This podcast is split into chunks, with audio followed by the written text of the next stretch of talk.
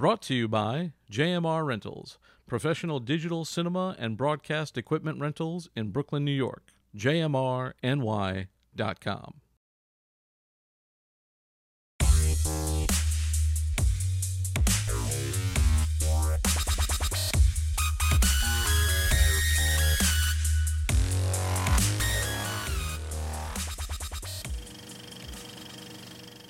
Hello and welcome to No Rest for the Weekend. I'm Jason Godby, and joining me via Zoom today, she is the executive producer and star of the new indie film Balloon Animal, Miss Catherine Waddell. Welcome, Catherine.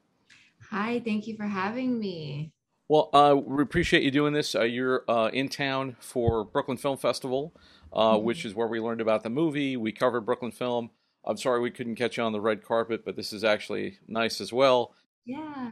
So we, we get to talk a little bit longer. And I do want to hear about the film, but uh, first I want to talk to you about you. So, how did you get into the old show business game? Uh, what is your origin story? Oh my gosh. Okay. Well, my origin story goes way back when I was in fourth grade and I was in my very first um, musical ever, which was Willy Wonka and the Chocolate Factory. And I was cast as Mrs. Bucket and it's kind of been a no-brainer for me um, since then. I kind of you know fell in love with theater at first which i feel like so many of us do and sort of went from there so tell me a bit about Balloon Animal. Kind of what's the, give me a little bit about the story, and then uh, can you tell me kind of how it came to be? So Balloon Animal is a story about a young woman named Poppy Valentine, who I play in the film, um, who has grown up in her family's traveling circus, and her main gig is pretty much making balloon animals.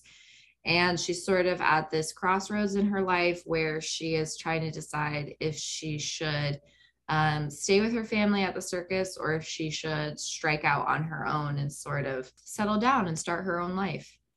And um, for me, it sort of started, it started a couple years ago. Um, my business partner and I, um, M. Johnson, who wrote and directed the film, we had been working on a couple of projects for um, a couple of years at that point. So we were really good um, working partners at this point and we were sort of struggling to get work. You know this business is very cutthroat and it's very hard to get hired sometimes. And we kept sort of going to these film festivals and workshops that were giving us the advice of you know oh you should make your own content make your own stuff.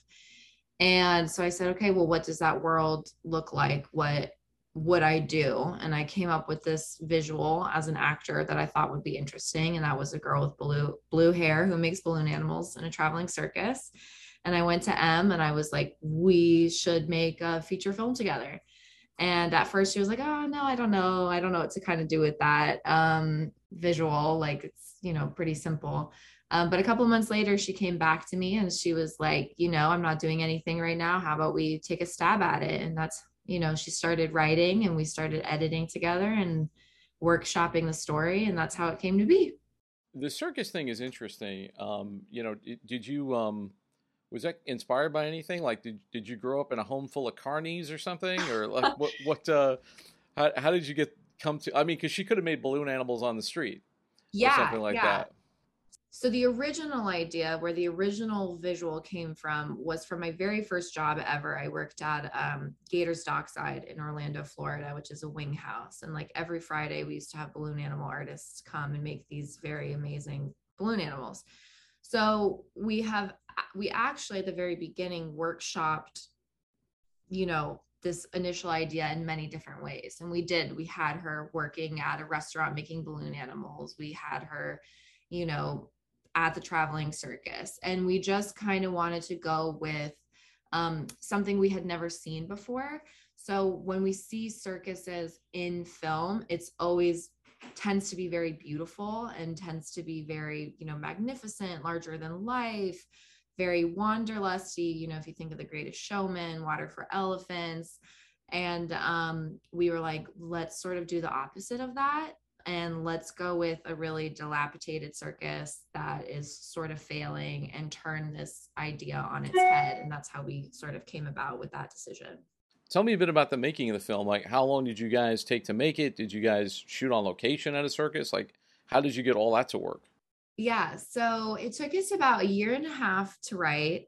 And right when we were sort of ready to start fundraising and finding the money for the film, um, the pandemic started. So that was a lot of fun trying to navigate that and trying to find, you know, money for an indie film with, you know, creators that are not already, you know, celebrities or famous in the industry. Um, but we were able to manage eventually. And we actually had to delay the film twice because of the pandemic which was really really difficult and caused all sort of you know reverberating issues such as you know people that we had initially hired were no longer available because when you push film back everyone's schedules sort of now you know become a free for all so it was difficult but we finally started um, uh, filming in march 2021 um, which was, you know, a little delayed, but not too bad. And we filmed for 12 days. It was very, very quick. Yeah, very intense. Six days on, one day off. But we had just the most amazing killer team ever. Um, and you know, we were navigating a new world with COVID, but I think it, I think we did pretty well. No one got COVID, which was, you know, the win for us. But um, we we found a place called LA Circus um, out in Riverside, and um, the owner Winnie, she's actually in the Guinness Book of World Records for owning the most like circus memorabilia. And because um, she, yeah, she used to grow up, she grew up in the circus, so she has a bunch of um, like this massive lot just full of stuff. And so we worked with her and we filmed on her lot for six days. And um, yeah, she, you know, they've actually worked with Water for Elephants and Greatest Showman and American Horror Story and stuff. So we're we're now part of a big, you know, circus family connected through her. So when you were making this and you know dealing with COVID, um, and you know having to push the film, I've seen a lot of, I've heard a lot of stories about this. Was there ever a time when you thought mm, maybe this ain't gonna make it? Uh, you know, maybe you know, it, maybe it's next year, or maybe it's you know, maybe it's never kind of thing? Yeah. Did was there any loss of hope? I mean, I definitely think it was incredibly, incredibly disheartening and disappointing and frustrating every time we had to postpone. But I think we always postponed because we didn't want to lose hope. We didn't ever want to get to a point where we would start and then stop because I think that would have been like way harder, you know, if we had not been able to get everything right the first time around. Like, you know, if we were five days into filming and someone caught COVID and we had to shut everything down, that would have been incredibly expensive. And that could have been, you know, even more difficult. Like, because I already mentioned, you know, if you postpone, you lose people. So if we had postponed in the middle of filming, you know, would our costume designer no longer have been able to be available when we restarted? Would that like have been even more difficult? So, we were never totally out, but we were definitely like, oh man, this just really sucks. Like having to call everyone up and have make those phone calls and be like, hey, like, especially the second time, like we're not doing this and we don't know when we're gonna pick up again, but we tried to find that hope where we like, but we will pick up again. Like we will be coming back and we want to get it right all at once. What was kind of the key for you in terms of um being able to navigate this as you know because you're you're on the producer end because you know it's your idea you're working and you're developing the project and stuff but then at some point you just have to act so yeah. like how are you at negotiating those two different roles during production like em and i from the beginning were obviously working on it together and i was producing it but we always knew that there would come a time where i would have to step back and act and um you know you don't want to sort of half do any role, right? You don't want to sort of be a producer and you don't want to be sort of an actor because you're dealing with producer stuff and vice versa. So um, at one point, we brought on two other amazing producers, Ruby Leader and Monica O'Hara. And there came a time where I sort of just like handed it to them. And I was like, all right, like I'm I'm still going to be here. I'm still going to be in the background. I'm still going to be overseeing stuff and being a part of everything but I now need to sort of focus on the art, the creativity, my craft, and making sure that my performance is as amazing as it as it possibly can be. And they are so um, amazing and talented and hard workers. And it was like a no brainer. And I felt very sort of safe and secure with them, like leading the film. It's always interesting to me because I've had those things where, you know, I'm on set and I'm like the writer, director, producer, and, you know, and it's in one way it's great because if you can keep it small you can kind of control everything but at some point you like if you're trying to concentrate especially with acting like you're trying to be in the mm-hmm. scene and you can't be worried about like who's getting lunch today you know? 100% and which is which people don't realize how important lunch is on a film set yeah. uh, but it's like the most important thing ever. It's it's hard. It's a, it's a lot of people coming together at once. Sometimes you don't even know everybody on the day and there's a lot of chaos around but so, at some point you have to try to get a good performance. Yeah. In in order to prep for that did you guys do a bunch of rehearsals and things like that to to try to get ready? Actually like no at least for the actors we didn't. Like i had a rehearsal with everyone but we got one three hour rehearsal. Like so i had one three hour rehearsal with dark um, or with Elia, who plays Dark, my dad, um, you know, one three hour rehearsal with the girls. But I mean, it was one of those things that when we were in casting, it was so obvious that the people that we picked knew what they were doing and that they understood the characters.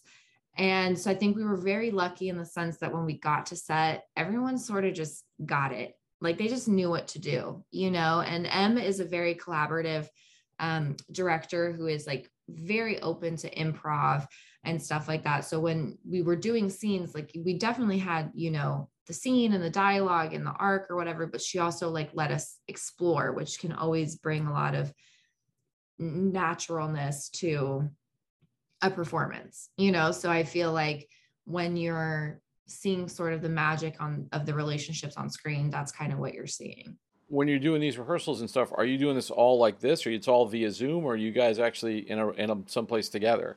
No, we um so at this point we were definitely like on we were going to film you know there was covid protocol out now. There had been a couple of film movies that had already been filming so we sort of know knew like what to do. Masks social distancing you know testing all that kind of stuff. So we had um, a little rehearsal space and we were able to all get together. And you know we were separated in our own chairs in our own space. We had face shields so that we could actually see what each other looked like um, which is you know a challenge all its own to kind of perform with those on. But um, it was great. It was there were no problems. It was a lot of fun. It was finally great to be able to see each other in person. But we did do all the casting and callbacks through um, zoom which I always commend the actors on because it's it's very difficult to sort of try to sometimes capture the essence of a performance like this. It's funny because I I've auditioned actors before and it's my least favorite part of doing any of this stuff. I like uh, casting to me is like torture. You know, it's it, it's great to meet all these different people, but one thing that I found with the self tapes and things like that, and, and people taping at home, it's so much easier to cast for film and television because you have to see people on camera anyway. Yeah. You know, and at sooner or later, because I've, I don't know if you've ever had this experience where like you were talking to somebody in the room and there's great chemistry and you really like the person and they seem to be great. And then you look at the tape and you're like, oh, that's, that's not really great at all. Yeah. Like, they're yeah. really, they're really kind of flat on camera. Yeah. And, and then you have those experiences where it's the opposite, where you feel like, oh, that guy was okay. You know, he's all right. And then you see the the what's on camera, and you go, oh, wow, okay, this guy gets it. A hundred percent. Yeah, we were able to start with self tapes, which is, I mean, it's so great with the like the convenience, especially during the pandemic. You know, and and um you can eliminate very easily. I mean, you can just sort of run through them. You can see how people look, you can hear how they sound um, and you can really narrow narrow down and kind of you know definitely get that essence on a nicer camera and then sort of have that that great next step of being able to be on zoom and um, have a more personal interaction but you know it was always definitely frustrating when you would have like technical issues you know and i always felt bad for actors because you know, I've definitely, I, you know, I still audition through the pandemic and you get on a, a Zoom and, you know, if you freeze in the middle of reading a scene, it's always, it's always really awkward and, or like having to exit and come back in. But, you know, so there's pros and cons, but it, it's, it's definitely been, I mean, you know, not all hope was lost about how to continue in the industry with the pandemic going on. I've worked on a few films since, um, you know, since COVID hit and, some of them are my own projects and some of the bigger projects. And like you were talking about working in face shields with masks on and, you know, all that stuff. It is very, you feel a little bit like an astronaut, you know, yeah. like you're just kind of like in space and you just want to, like, you just want to be able to talk to people. And it, it's yeah. so, um, it's, I was just on a, uh, I was just on a shoot and I, I was doing behind the scenes photography and they asked me if I wanted to jump into a scene. And I'm like, yeah, sure, fine. And then I realized they didn't know what I looked like yet. Yeah. So I was like, because I was covered from, I was like, I could be hideous from here down. Do you want to like see my face before you cast me in this movie? Right. You know, and they're like, yeah, yeah, sure. You know, and I, you know, I did. I think I just you see my back anyway, but like, it's it's the it's that type of weirdness, and then you can't remember what anybody kind of looks like, and it's very hard to recognize people's faces. You know you say hello to the same person you're like did i did i do i know that person? Did i you know yeah. like it's it's still very very weird. I mean maybe there'll be a day when we're not doing that you know sometime soon but it, it's an, like making movies isn't hard enough you know?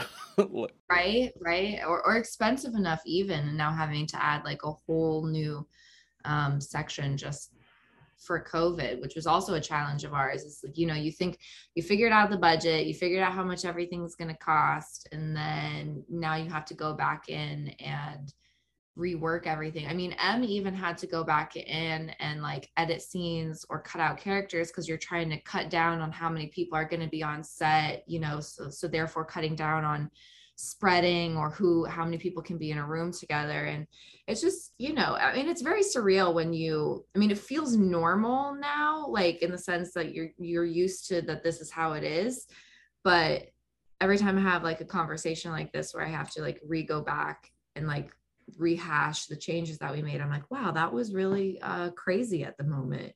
It's going to be weird when it's back to normal too. If it ever get you know like i mean i don't know about you but living in new york city we were kind of like in the epicenter of the disease for a while and yeah. you know if if i see two people without masks hug i start to have a little mini panic attack you right. know and um you know and on sets it's kind of like it's it's going to be i mean it's going to be a transition either way and but like I, I do think it really does force you like you said like hey what do we really need for this story you know like what right? what what do we need to like oh you know what grandpa doesn't need to be in this movie, so you know, cut out right? grandpa, you know, kind 100%. of thing. It really it really drains uh, on on the independent budget. Well, testing too, yeah. I mean, testing is expensive, um, and especially you know when as the main character, I was the person like n- almost never wearing a mask because you're performing and stuff. So I was getting tested all the time because I was just you know walking out and about, and that stuff adds up over time. So it's yeah, I don't know. It's a it's a new world. It really is. So right now, you guys are you're in your festival run. You guys just did Brooklyn. Yeah. What's kind of the plan for the movie going forward, and what do you see happening? I mean, crazy enough, we're only halfway through the year, and um, we're still getting acceptances every month. So I we're very proud of our festival run. Um, we have gotten, you know, we haven't announced them all, but we've gotten into over 10 festivals, you know, and we're winning awards and we're just like super proud and super um, lucky and just you know you never know how an indie film is going to do. You you really don't. You you hope and you you try your best but it's you don't know um, so we're very, very happy with how well it's doing. And we're also lucky to say that um, we're talking to distributors right now. We've had a couple of offers um, for distribution. So that's kind of next. You know, once the festival run is over, we'll be releasing Balloon Animal. Just and it just sort of depends on on where we go or who we go with. So that's very exciting. Do you see it getting a theatrical run, or do you see it going right to streaming? um you know that's the other thing with with indie filmmaking you don't know if you know um you know we're realistic we understand you know where the movie stands and that we don't necessarily have the most famous people in it um but we think it's a good film. We know it's a good film. It's a great film. It's a lovely film and it's really resonating with people and it's it's getting out there and we think it um, has a place with a theatrical release.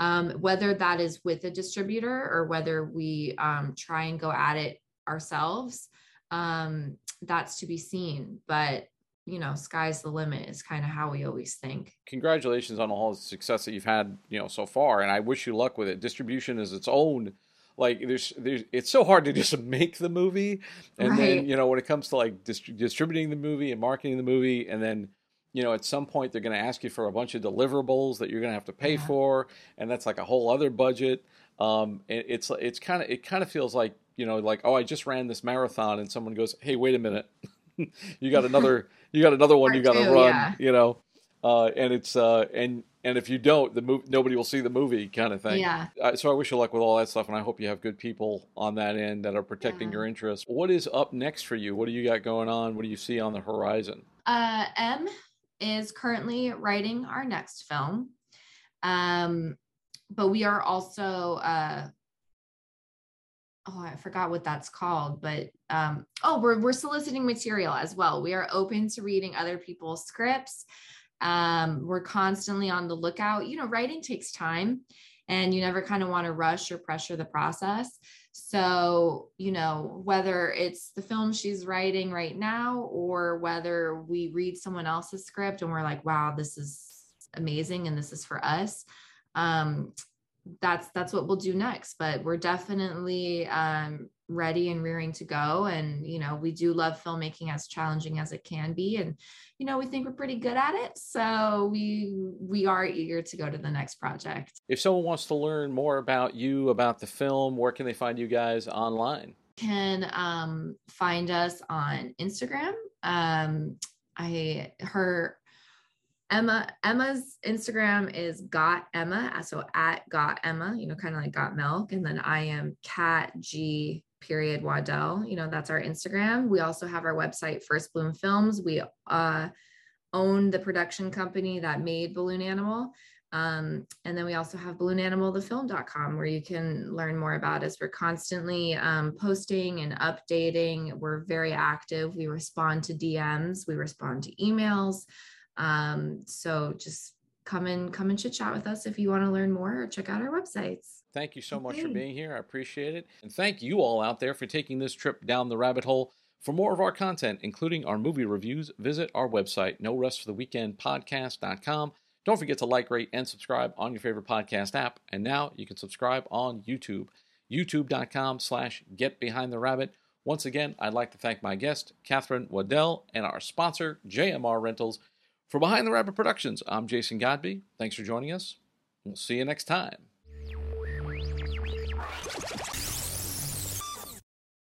Turning Red, which is a Pixar movie that is now streaming on Disney Plus. It's not in the theaters. Um, and it may as well be called All About Puberty because it's about a young girl who's 13 and lives with her mother and father and coming into that period of life.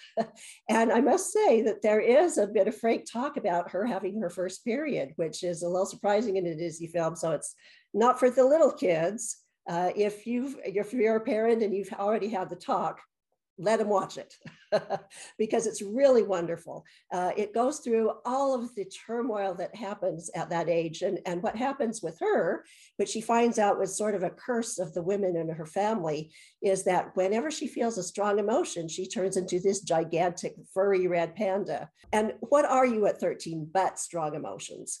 So uh, it happens at all the most inopportune moments. The solution is that there's a ritual they do during a blood moon in which the, the panda part of them is separated from the human part of them and encased in some type of jewelry. And thereafter, they are not bothered by the, the wild panda part and can continue on being, you know, good little women and good little girls. However, what happens with this girl, and her name is Meilin, she's played by Rosalie Chiang, and her mother is played wonderfully as a voice actor, of course, by Sandra Oh. Well, the relationship so far has been really close, and she's been the ideal daughter um, when this starts to happen to her, she starts suddenly gets rebellious ideas. She, but she's afraid of disappointing her mother. And then it turns out the mother has problems with her mother. And yes, grandma does show up eventually. And it's just wonderful, all that mother daughter tension. And the panda really is just a metaphor for the normal things that teens do when they try uh, start to separate from their parents and friend, friend, when friends become more important. But it gets everything right there's a, a, a, couple of moments when the girl is so embarrassed once by something she's done but once by something her mother's done in front of the other kids. And i've never seen a movie that portrays that type of embarrassment uh, visually so well. There's alarms going off and the strobe lights and a close up of her face, and she's sweating and her face is red. And it just brings back those moments when you just wanted to die and sink into the floor. It's just so evocative. And I have to say, this uh, uh, movie was written by women and it was directed by a woman. And while anybody who has gone through puberty is going to get it, um, it's really wonderful about the way uh, that girls go through that time of life. Um, and, and as a really satisfying ending to where she decides, uh, you know, she's she's figured out how to control her panda, and she eventually decides that she wants to keep it, which I thought was great. so anyway, it's uh, it was very very touching, made me cry a couple of times, and if you have Disney Plus, I re- really recommend watching it.